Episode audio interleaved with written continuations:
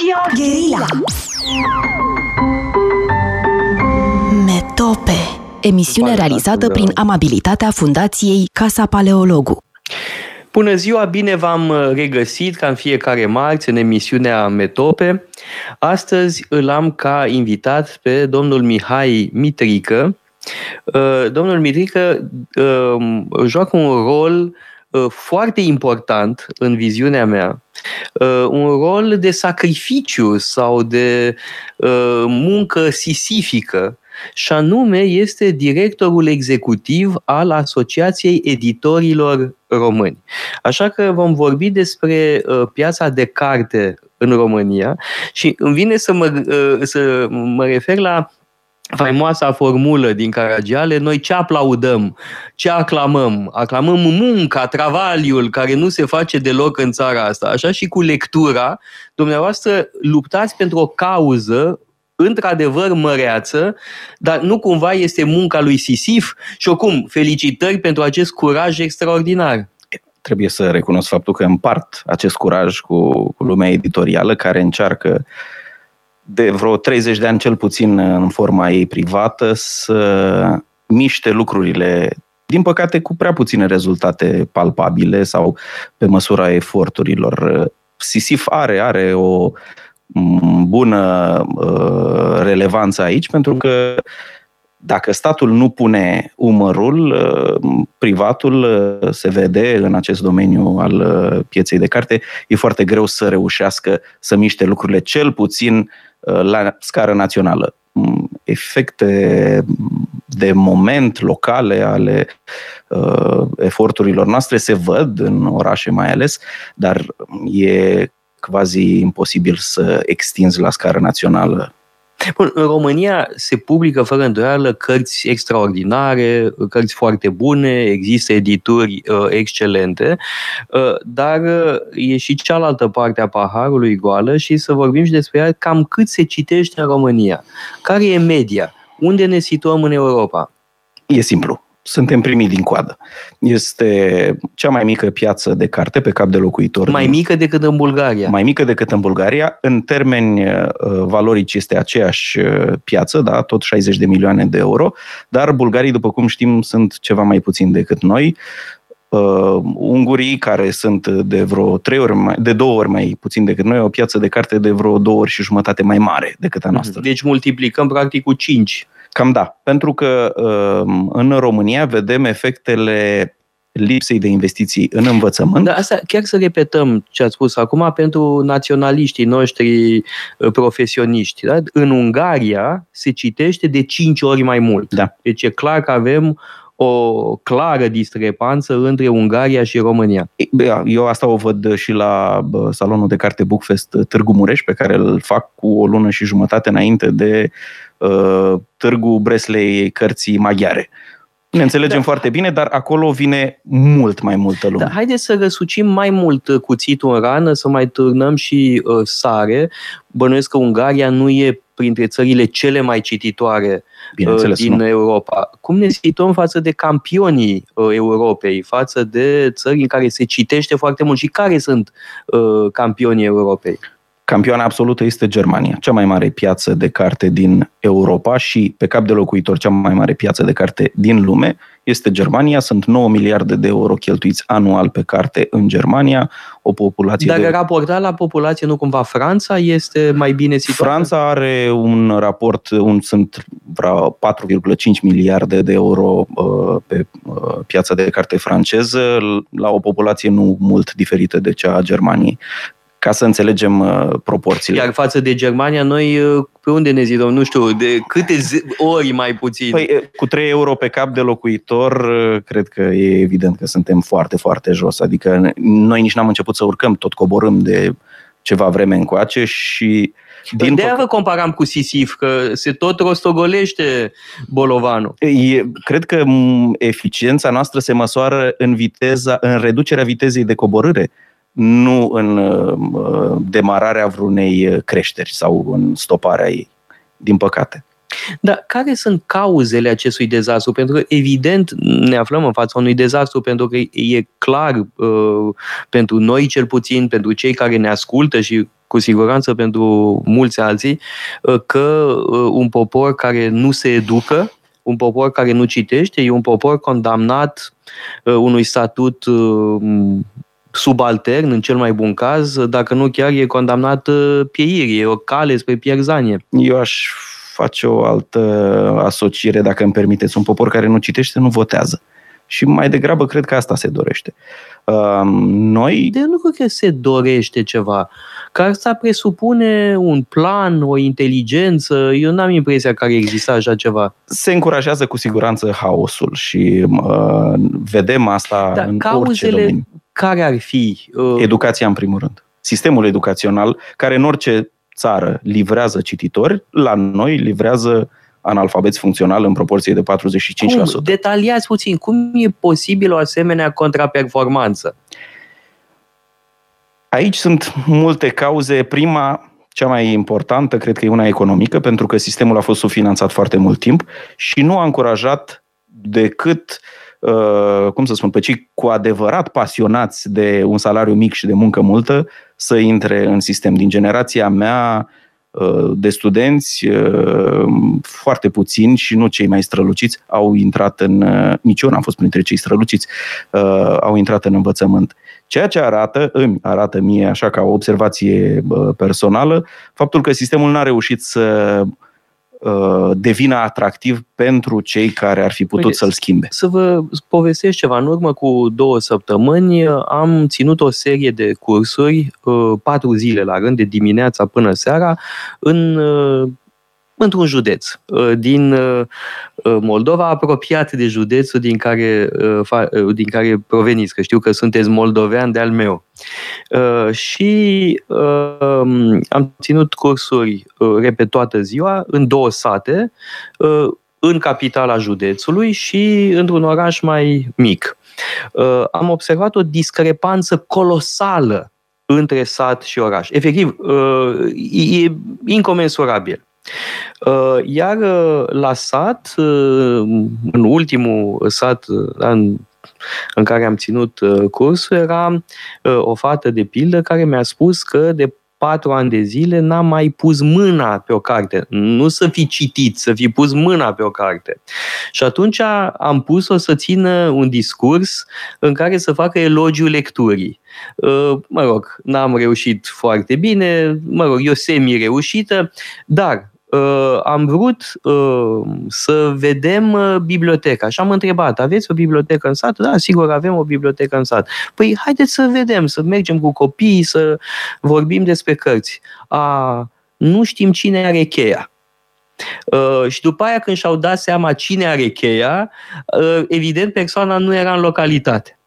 Uh, și cred că asta spune foarte multe. În, uh, în numai câteva uh, secvențe Uh, fata care n-a pus mâna pe o carte de uh, patru ani, care a ținut un discurs oarecum în silă despre necesitatea de a citi. Uh, de fapt, cititul te face um, ridicol în ochii celorlalți, dar cei care citesc sunt hărțuiți, sunt bagiocoriți, nu e cool să citești, nu e bine văzut, ești tâmpit dacă citești, prost. Și pe de altă parte, biblioteca închisă, persoana cu cheia absentă, Uh, cred că rezumă tot despre dezastrul civilizațional uh, al României contemporane. Cel puțin al uh, părții, cam jumătate din România care e în rural, da, sunt perfect de acord, dar asta se replică la nivel național și în mediul urban, din păcate, pentru că avem orașe ruralizate care preiau foarte mult din aceste racile. Gândiți-vă că în toată România noi avem spre 300 maximum de librării concentrate în... 300 de librării? Da, în condițiile în care numai Parisul are 1200. Doar Parisul, că făceați referire la Franța, da? Bun, Parisul este unic. De acord, dar chiar atât de da. mare să fie discrepanța. Um, cei care sunt în mediul rural, în urbanul mic, în România, sunt condamnați pentru că nu au acces la o infrastructură culturală minimală să ai o bibliotecă deschisă în orele obișnuite de program de activitate este o cerință nu aberantă, nu luna de pe cer, este ceva absolut cum avem noi un pahar cu apă să ne hidratăm în momentul în care ne este sete. Or, poate în, mai mult de atâta. Poate chiar, da. În momentul în care în România te uiți pe statistici și vezi că ai 45% analfabeți funcțional, o piață de carte ultima din Europa, dar locul 5 în Europa la consumul de bere, îți dai seama că probabil cineva undeva încurajează lucrurile astea. Nu se poate să fie ajuns pe locul 5 la consumul de bere în Europa fără niciun fel de efort. Marketingul și-a făcut treaba. Um, au fost descurajate comportamentele sănătoase despre care pomeneați. Dar nu credeți că pur și simplu poporul asta își dorește pe să nu citească, să bea bere și cam asta. Adică eu nu prea, sunt puțin reticent față de explicațiile uh, uh, intenționaliste nu prea cred foarte mult în uh, intenții. De, de ce în alte uh, țări intențiile negative nu prind? De ce în Islanda se citește? De ce în Danemarca se citește? De ce în Finlanda se citește? De ce în Slovenia se citește? O țară de 2 milioane de locuitori cât București are o piață de carte de 75 de milioane de euro anual. Pentru că este puterea exemplului și se perpetuează un model sănătos, cred, de societate, în care uh, avem pretenții de la cei care ne conduc, le cerem să ne pună la dispoziție mijloace de a ne crește inclusiv ca intelect uh, și noi și copiii noștri, ceea ce în România nu prea am fost învățați să facem și nici nu am fost încurajați să facem intenționalismul despre care pomeneați. Eu cred că este în uh, lipsa oricărei presiuni a publicului față de, de lideri uh, și încurajarea Am acestei înțeles. lipse. Pe de altă parte, e și o inerție care uh, vine cumva de jos. Uh, uh, legat de satele despre care vorbeam, într-unul dintre sate am aflat că uh, abandonul școlar este de 80% după clasa 8 -a. Uh, în principiu, primarii au obligația de a-i trimite pe copii la școală. Nu o fac pentru că le teamă că pierd alegerile. Ă, dacă încerci să educi ă, poporul, vei pierde la alegeri. Asta mi se pare iarăși că spune foarte multe. Evident. Evident. Ă, dar legat tot de cifre, cum stăm cu bibliotecile? Cât de prost stăm cu bibliotecile mai exact? La începutul anului 1990, când a dispărut teoretic comunismul, aveam 16.600 de biblioteci publice. Era România. mult, era puțin?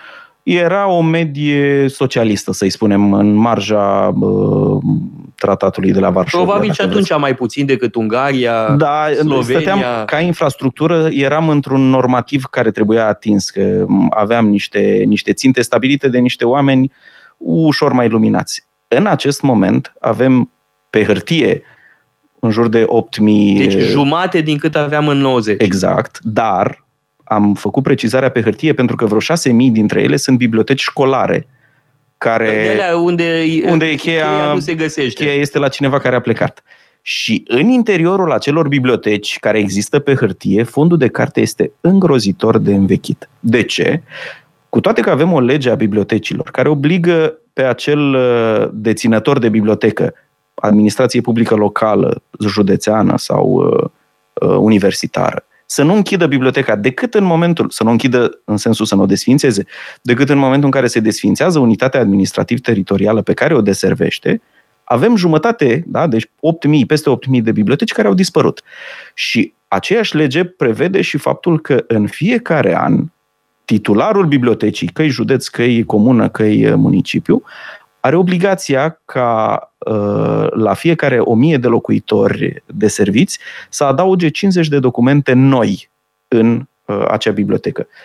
Potrivit Asociației Naționale a Bibliotecilor Publice, în 2019, ultimul an pentru care avem uh, date publice, această obligație a fost respectată în mai puțin de 20% din minim din minimum. Da? Asta înseamnă că am avut mai puțin de 10 cărți noi per bibliotecă publică existentă pe hârtie în România, adăugate în 2019. Da, că mai este și aspectul acesta legat de achiziții.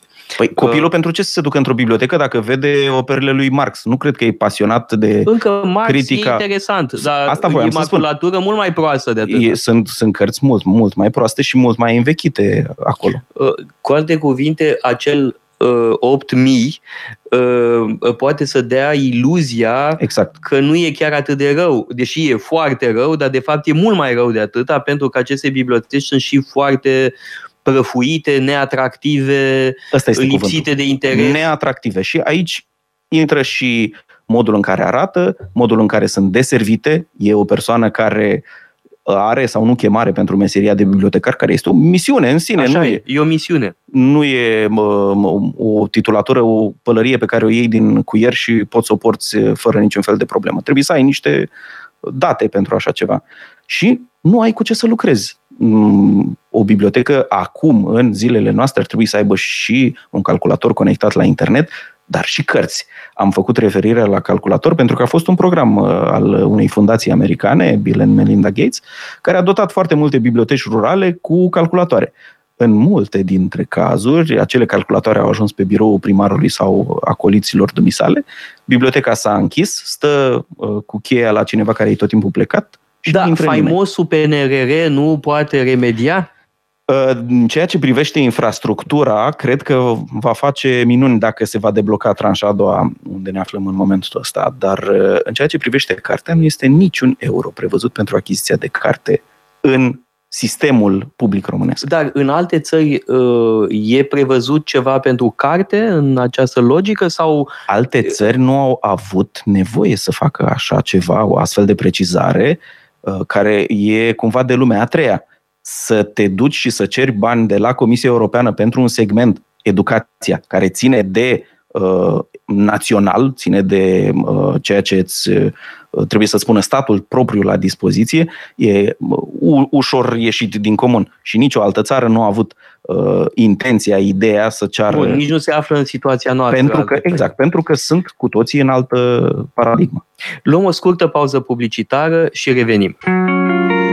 Metope Emisiune realizată prin amabilitatea Fundației Casa Paleologu.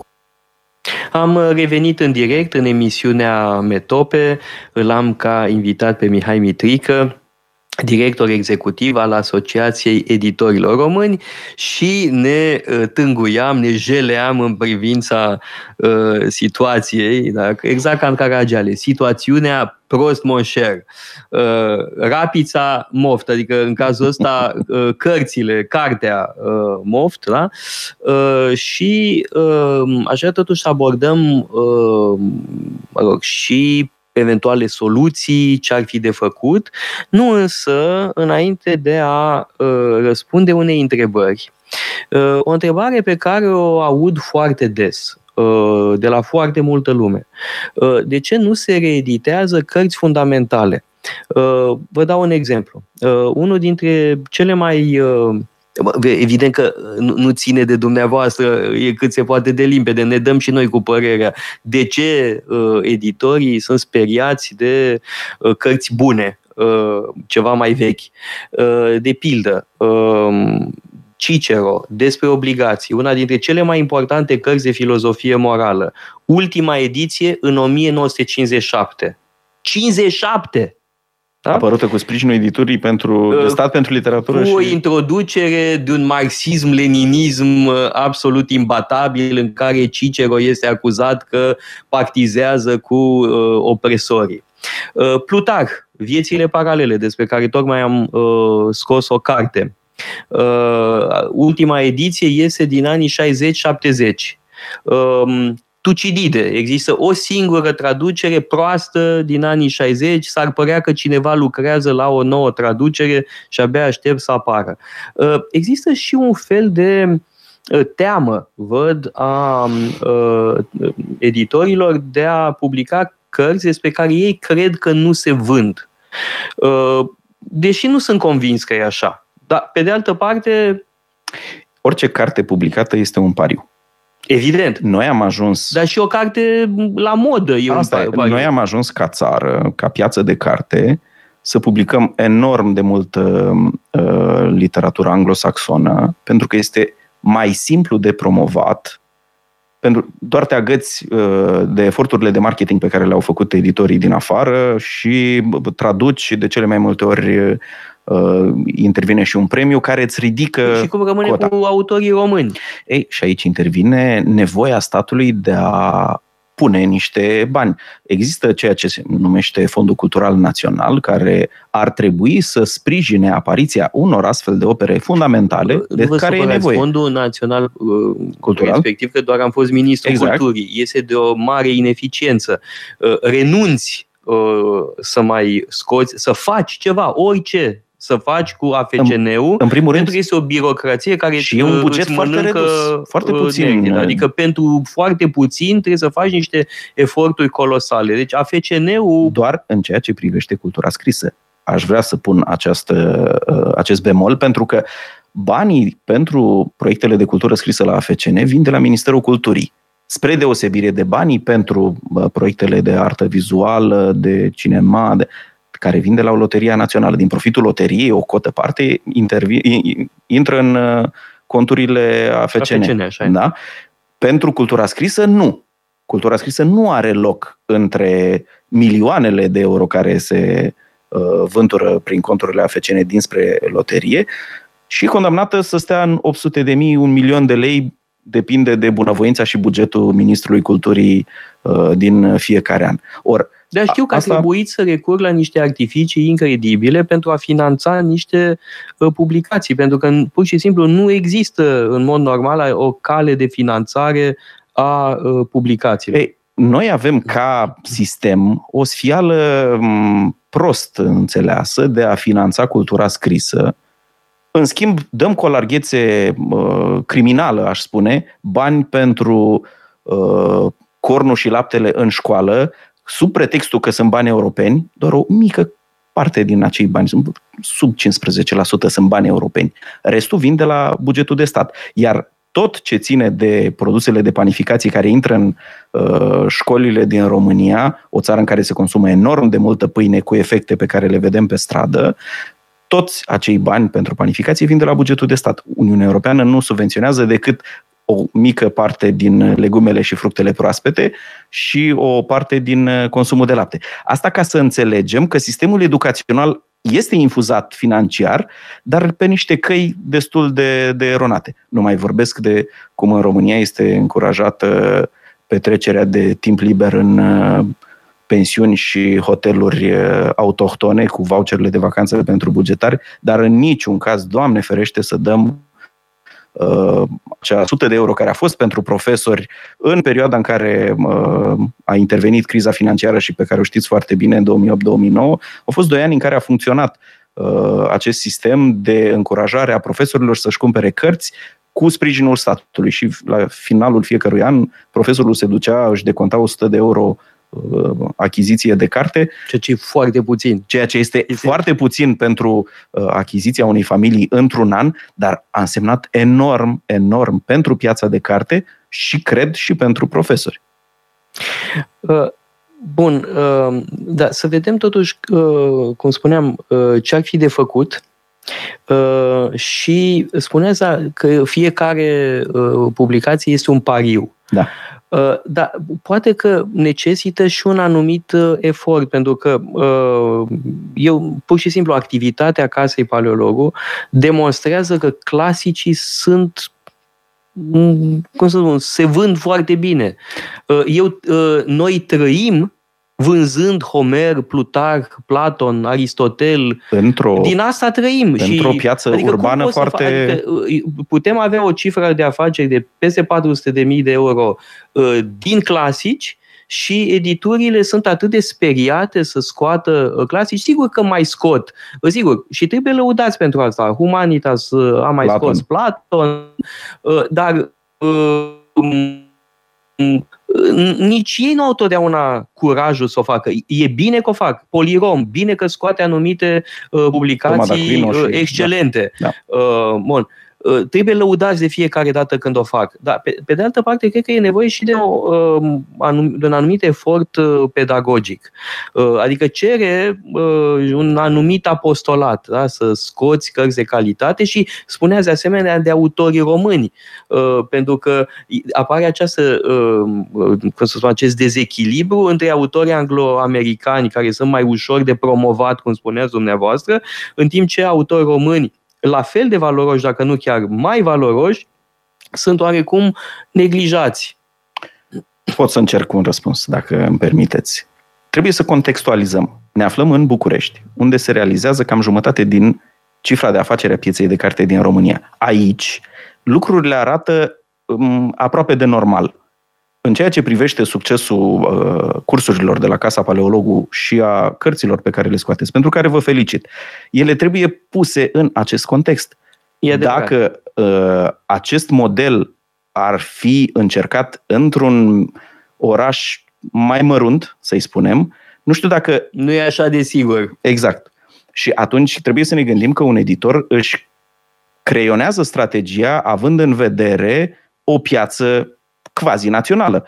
Nu uh, te duci uh, să scoți pe banii tăi, fără niciun sprijin, uh, cărți despre care știi că au un public extrem de restrâns, elitist, uh, de căutat, de uh, apreciat, dar extrem de restrâns din punct de vedere numeric. Și atunci eforturile pe care eforturile financiare pe care trebuie să le faci ar încărca mult prea mult costul unui volum. Mai trebuie să vină împreună și cu efortul uh, școlii. Absolut, care uh, să-ți exact recomande. Ce spuneam înainte, pentru da. că e, e interesant că discuția noastră despre uh, piața de carte uh, a, uh, s-a îndreptat către uh, chestiunea școlii.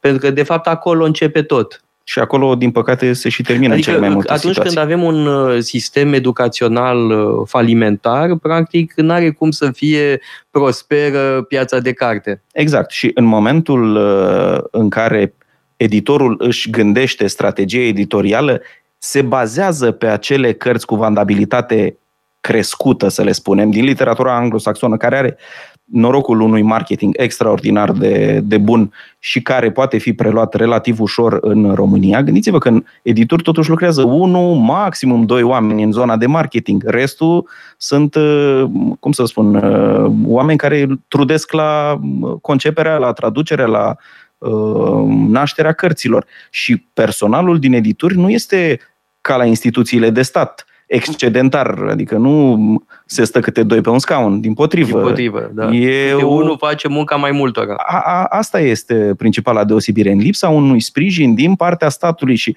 o să fiu acuzat de socialism, dar asta e ceva noi când ne-am am aderat la Uniunea Europeană ne-am asumat faptul că educația este un uh, bun pe care statul îl va îngriji. N-am cerut uh, să fie sub tutela Uniunii Europene. Am spus, domne, noi ne ocupăm de acest domeniu. Statul nu se ocupă de acest domeniu și în lipsa uh, fondurilor pe care statul ar trebui să le infuzeze aici, lucrurile arată cum arată. Traducem foarte mult, enorm, din păcate traducem foarte multă literatură de medie calitate, ca să nu fiu uh, răutăcios, și nu încurajăm uh, autorii români, care, dintre care unii sunt chiar foarte buni și se vede în succesul pe care îl au în străinătate unii dintre ei, nu încurajăm tinerii, nu mai vorbim de poezie sau de lucrările științifice, uh, cum să spun, care ar merita o vizibilitate mult mai mare.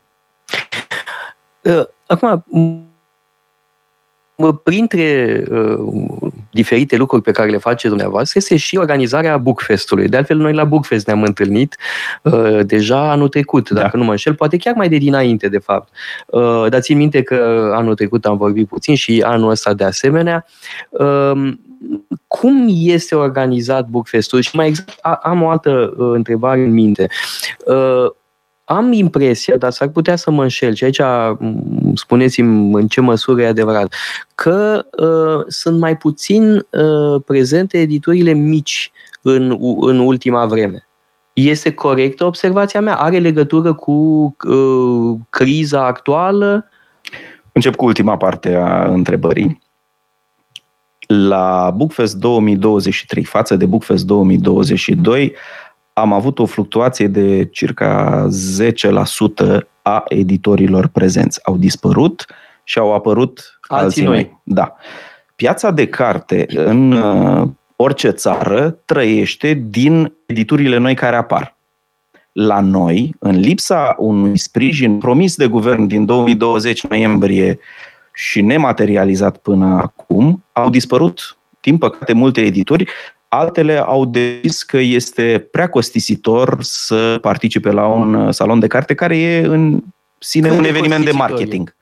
E, să spunem, uh, în marja unor uh, costuri rezonabile pentru un editor, adică un stand, Asociația Băi, Editorilor... Unele standuri sunt foarte mari. Nu, nu, vorbim de o editură mică, da? Adică cât costă să ai acolo de o mică de zile, tarabă? De ani de zile, Asociația Editorilor încurajează participarea editorilor mici, oferindu-le un stand de 6 metri pătrați construcție standard la costul de 4 metri pătrați și asta înseamnă undeva la 300 de euro.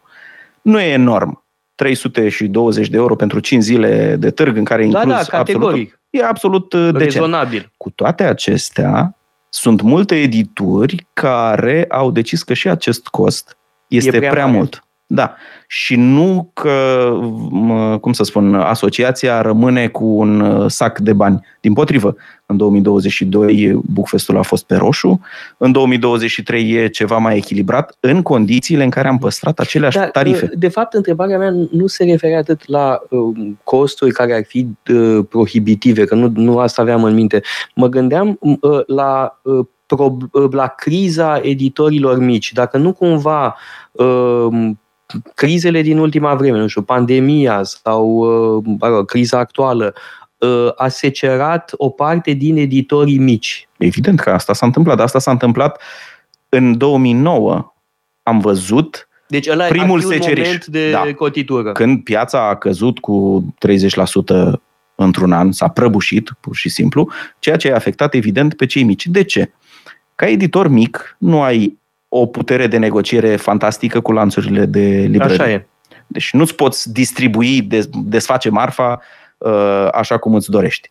În România, pentru că e o piață foarte mică, nu avem instituții uh, care în alte părți sunt absolut uh, depozitul central de carte, unde editorul să-și trimită cărțile în orice modalitate și de unde distribuitorul să vină și să le preia, să-și le ia, să le, să le comercializeze. Nu există în România așa Dar ceva. n-ar fi ușor de făcut așa ceva? Ar fi dacă n-am face probabil cu români, pentru că intervine o problemă de încredere acolo. Trebuie să ai încredere că ceea ce trimiți ajunge, ajunge și banii ți se și întorc. La momentul uh, declanșării pandemiei, martie 2020 în România, întârzierile la plata facturilor de către distribuitori erau în medie 6-8 luni. În momentul în care s-a anunțat starea de urgență și s-au închis librăriile, două lanțuri mari de librării au sistat plățile pentru cărți care fuseseră deja comercializate, vândute și banii încasați în noiembrie 2019, când nici vorbă de pandemie, sau cel puțin nu știam noi. Gândiți-vă că această piață de carte trebuie să supraviețuiască din astfel de șocuri. Ceea ce evident că generează mai mare neîncredere. Normal, normal. Plus, de aici decurg o serie de neajunsuri. Um, incapacitatea editorului de a arunca uh, un, o sumă mai mare sau mai mică pe producția unor cărți valoroase, necesare, dar care s-ar putea să nu se vândă, um, nevoia oamenilor de a fi mai bine plătiți nu se conjugă cu disponibilitatea financiară a editorului de a-i, de a-i plăti și atunci mulți oameni foarte bine pregătiți au plecat din acest sistem și plecările au început uh, de la criza din 2009 și au, s-au acutizat uh, în ultimii ani. Acum e foarte greu să găsești oameni bine pregătiți în, uh, cel puțin în zona de promovare a editurilor, care suferă, suferă foarte mult și atunci munca celorlalți, celor din spate, din păcate, se acoperă cumva de, de cenușiu pentru că nu reușește să, să iasă la iveală. Suntem într-un cerc vicios pe care pare că cineva îl tot mângâie, vorba aforismului, și el devine din ce mai vicios. Nu reușim să ieșim singuri din acest, ci doar cu ajutorul unor uh, programe aș fi mulțumit ca reprezentant al editorilor, dacă dezideratele din pactul pentru lectură pe care le-am uh, enunțat Păi la vorbiți începutul despre anului, pactul pentru lectură. ar fi respectate. Noi am cerut acolo respectarea legilor în vigoare. Nu am cerut luna de pe cer sau alte uh, Care sunt cadouri. marile idei ale pactului pentru lectură? Nu sunt așa de mari, sunt cât se poate de, Câteva de, de bun simple. simț.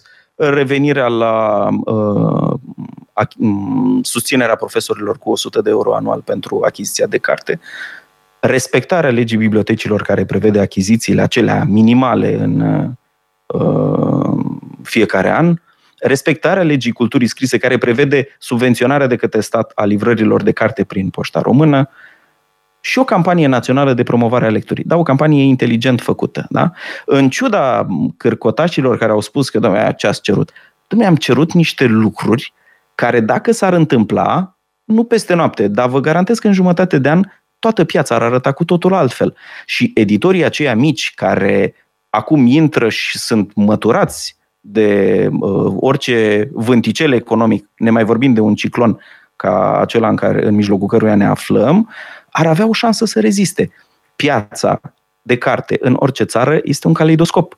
Nu poți să ai o piață de carte sănătoasă dacă ai 3, 4, 5 jucători mari. Ei nu pot să acopere, nu, nu se uh, adună ideile bune și inteligența colectivă doar în capul a 4-5 oameni. Din potrivă, cu cât sunt mai mulți jucători într-o piață și asta uh, încercăm și cu Bookfest-ul să facem, să încurajăm apariția cât mai multor uh, expozanți, evident cu o cât de cât valoare, nu uh, orice veleitar care vine și publică două broșuri uh, își are locul la Bookfest, dar încercăm să susținem pe cât posibil și Dumnezeu meu martor, fac cât de mult pot ca să ajut editorii, editorii mici și mijlocii pe cei mai puțin mici să rămână în piață sau să aibă o, un loc la masă.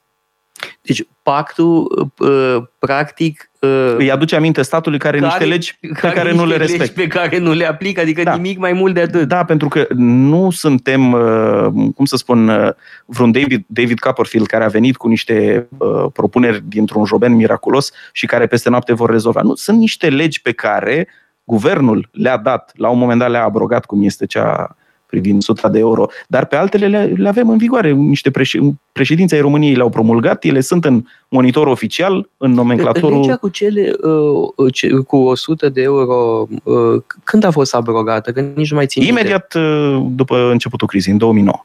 În 2009. În 2009. Cred că în 2010, mă scuzați. În 2010 a fost. În 2009 a funcționat. 2008-2009 Nu, că a dacă funcționat. era în 2009, cred că mi-aș fi amintit. Da, pentru că... Da, da, da. Nu, în 2010 a fost. În 2010. Slavă Domnului, n-am de ce să-mi amintez rău din acest punct de vedere. Uh, Da, bun. um, uh, Și pactul a avut vreun ecou? A fost... uh, În lumea noastră mică a avut un oarece ecou. E foarte greu totuși să vii și să ceri niște chestii banale și să-ți vină, totuși, să-ți vină o adeziune publică enormă în spate. Încercăm prin metoda uh, picăturii chinezești să săpăm în uh, piatra inerției uh, Da, administrative. vreau să vă mai întreb ceva, că vorbeați de neîncrederi. Uh, Câte asociații de editori există în țara asta și ce le caracterizează? Bun, pornim de la ideea că Asociația Editorilor Români e cea mai grozavă. Grozavă e cea mai veche, e Da, da, știu, fondată știu, în 1991 și are m, printre membrii cele mai reprezentative edituri din România, nu doar cele mari, ci și edituri mai mici. În momentul de față sunt șapte asociații de editori în România, născute din diverse conjuncturi. Din Asociația Editorilor s-a desprins prin 94-95, cred, o asociație a editorilor de carte uh, pedagogică, sau cred că era mai încoace, în 96-97, când începuse domeniul uh, manualelor uh, să fie ușor efervescent cu sprijinul Băncii Mondiale. A fost un program uh, al Băncii Mondiale pe care uh, guvernul, guvernele din 97 încoace l-au adoptat și care a fost uh, terminat brusc cu largul concurs al doamnei Caterina Andronescu îmi face o deosebită plăcere să-i rostesc numele. Pentru că avem multe să-i reproșăm, nu din alt motiv. Da, pentru că uh, manualele în uh, optica multora trebuie să fie plicticoase.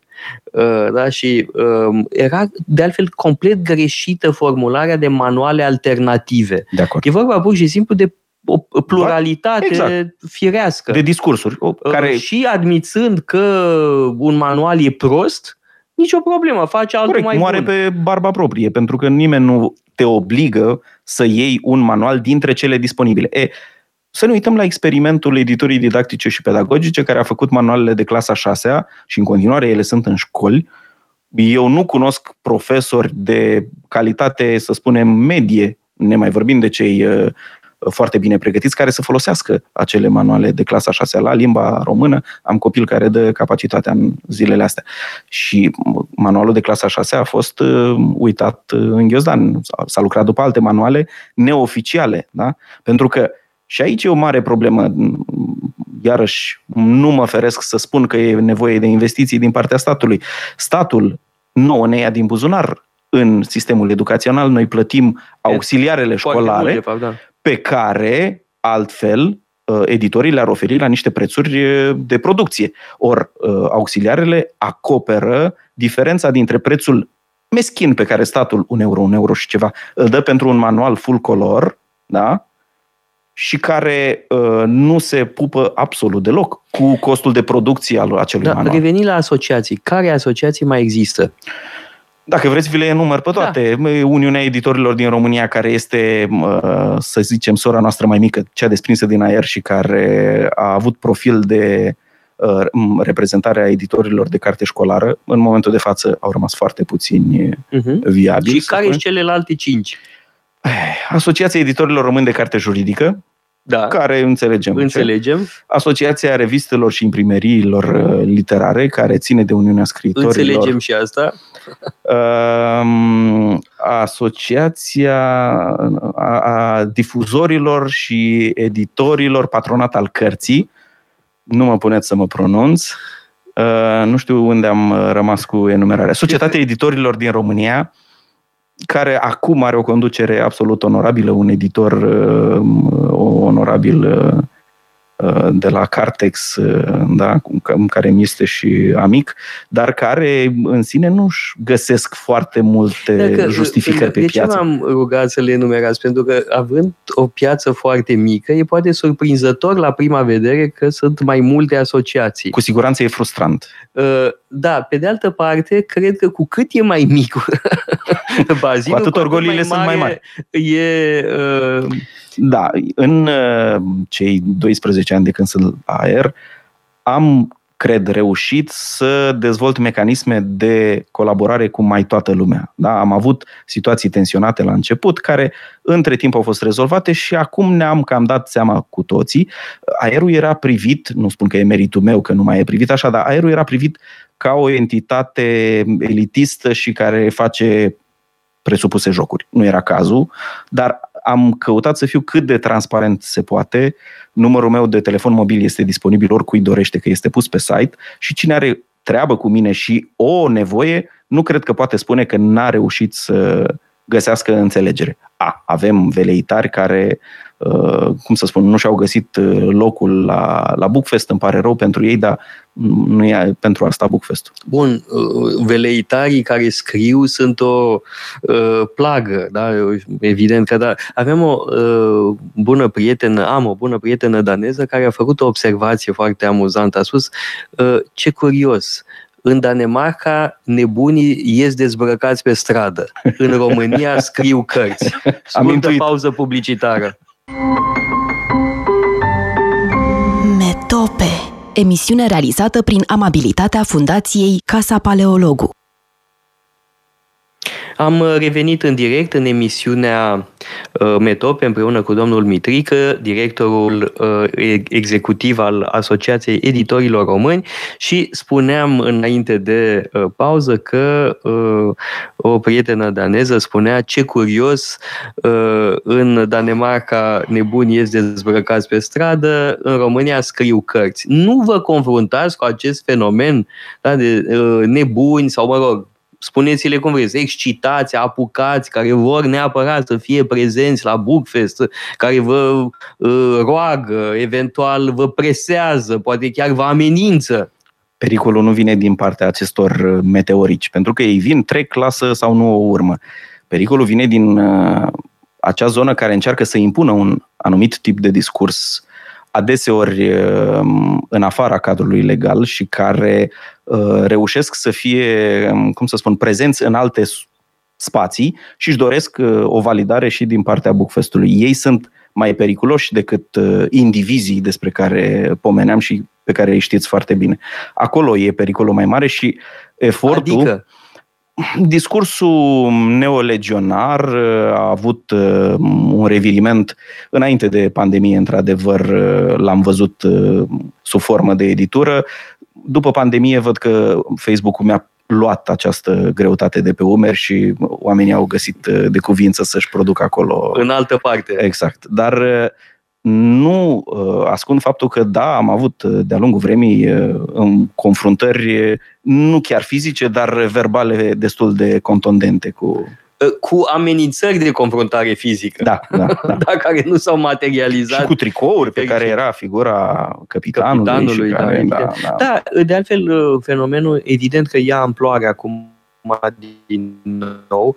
Uh, nu mai are directă legătură cu tema noastră, însă uh, țin minte că înainte și după anul 2000 a mai fost un asemenea val când mă plimbam prin București și vedeam în foarte multe locuri uh, afișe, abțibilduri, grafitiuri. Și acum vedem grafitiuri acum, pe din nou, exact. acum poate că e puțin diversificat în sensul că unele trebuie să știi să le citești. Trebuie să înțelegi de unde provin, pentru că unele sunt pe față, uh, legionare sau da, da, da. fasciste, altele... Eroi uh, nu mor niciodată cripto, și... Da, da, există da, un fel de cripto-legionarism exact. Uh, Influența externă e indubitabilă și ea a contribuit la facerea din nou atractivă acestui tip de, de discurs. Influența externă, adică? Adică modul în care uh, se vorbește, se pune problema în America sau în Rusia, unde există doi purtători de mesaj pe care îi știm foarte bine, uh, care fac vorbire de dezastrul uh, societății actuale și de nevoia de a ne întoarce la valorile adevărate pe care doar ei știu să ni le arate. Da, bănuiesc că cei despre care vorbeam vă, spun, vă acuzau că sunteți globalist. Absolut, că dar mie, se și vede, am o, am o întindere... nu înțeleg ce înseamnă acest cuvânt. Nu, sunt multe cuvinte pe care acest tip de discurs le folosește, cum e și sexomarxist, nu are absolut niciun fel de înțeles. Din punctul meu de vedere, care am studiat uh, facultatea de științe politice, n-am întâlnit termenul în literatura de specialitate. Nu, da, are măcar, pornește măcar de la ceva. Pleacă, da, de la uh, bă, rog, școala de la Frankfurt și se duce... Parte, exact. Asta e partea a doua. Cum fac toate teoriile conspirații, care au și ele dreptul să existe, unele le mai și validează realitatea, dar asta nu înseamnă că trebuie să le îmbrățișăm sau să le facem loc chiar peste tot. Da, în orice caz, uh, să sperăm că nu există vreo conspirație împotriva uh, cărții, că mai există, că am, ne-am tot uh, tânguit pe tema crizei în domeniul ăsta. De fapt, nici nu e o criză, ci este o lentă, de fapt scufundare. nu lentă, o, o, scufundare, o, da. o sucombare a pieței cărții, e extrem de uh, dramatic. Uh, oricum, felicitări foarte uh, călduroase pentru ceea ce faceți. Uh, încerc și eu să fiu nelipsit de la Bookfest, dar să știți că în timpul Bookfestului de anul ăsta eu țineam cursuri în sate uh, din uh, Moldova, într-un fel Uh, era aceeași uh, misiune. Exact, eram complementari. În alt uh, context. Mulțumesc foarte mult pentru prezența în emisiunea noastră. Mulțumesc pentru invitație. Și dau tuturor întâlnire, tot așa, Uh, marțea viitoare, dar nu știu dacă mai ține marțea viitoare. Nu știm exact. S-ar putea să uh, fiți pe fază, da? dacă avem data viitoare uh, o emisiune, vă vom ține la curent. Dacă nu, vacanțe frumoase, dacă, dar al minte expert să ne întâlnim din nou, să ne vedem, să ne auzim săptămâna viitoare, tot așa, la ora 2, la Metope. Metope Emisiune realizată prin amabilitatea Fundației Casa Paleologu. Radio Guerilla